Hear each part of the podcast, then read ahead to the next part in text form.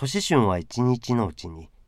洛陽の都でもただ一人という大金持ちになりました。あの老人の言葉通り夕日に影を映してみてその頭に当たるところを夜中にそっと掘ってみたら大きな車にも余るくらい黄金が一山出てきたのです。大金持ちになった年春はすぐに立派な家を買って元宗皇帝にも負けないくらい贅沢な暮らしをし始めました。乱量の酒を買わせるやら慶州の龍眼肉を取り寄せるやら日に夜旅色の変わるボタンを庭に植えさせるやら白クジャクを何羽も放し飼いにするやら玉を集めるやら錦を縫わせるやら香木の車を作らせるやら象牙の椅子をあつらえるやら。その贅沢をいちいち書いていてはいつになってもこの話がおしまいにならないくらいです。するとこういう噂を聞いて今までは道で行き合っても挨拶さえしなかった友達などが朝夕遊びにやってきました。それも一日ごとに数が増して半年ばかり経つうちには洛陽の都に名を知られた妻子や美人が多い中で年春の家へ来ない者は一人もないくらいになってしまったのです。年春はこのお客たちを相手に毎日酒盛りを開きました。その酒盛りのまた盛んなことはなかなか口には尽くされません。ごくかいつまんだだけをお話ししましても年春が金の杯に西洋から来た葡萄酒を汲んで天竺生まれの魔法使いが刀を飲んで見せる芸に見とれているとその周りには20人の女たちが10人は翡翠の蓮の花を10人は目ののボタンの花をいずれも紙に飾りながら笛や金を節面白く奏しているという景色なのです。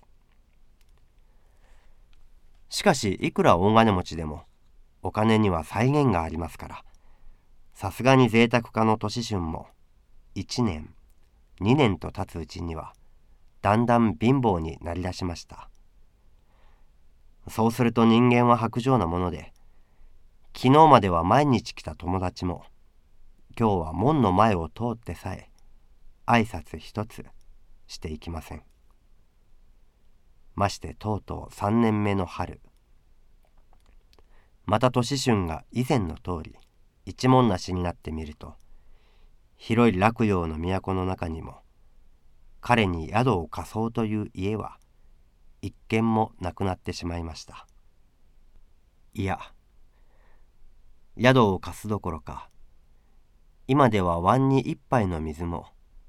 恵んでくれるものはないのです。そこで彼はある日の夕方もう一度あの洛陽の西の門の下へ行ってぼんやり空を眺めながら途方に暮れて立っていましたするとやはり昔のように片目すがめの老人がどこからか姿を現して「お前は何を考えているのだ」と声をかけるではありませんか。年春は老人の顔を見ると恥ずかしそうに下を向いたまましばらくは返事もしませんでした。が老人はその日も親切そうに同じ言葉を繰り返しますからこちらも前と同じように「私は今夜寝るところもないのでどうしたものかと考えているのです」と恐る恐る返事をしました「そうか。それはかわいそうだな。では、俺がいいことを一つ教えてやろう。今、この夕日の中へ立って、お前の影が地に移ったら、その胸に当たるところを夜中に掘ってみるがいい。きっと車にいっぱいの黄金が埋まっているはずだから。老人はこう言ったと思うと今度もまた人混みの中へかき消すように隠れてしまいました。年春はその翌日からたちまち天下第一の大金持ちに帰りました。と同時に相変わらず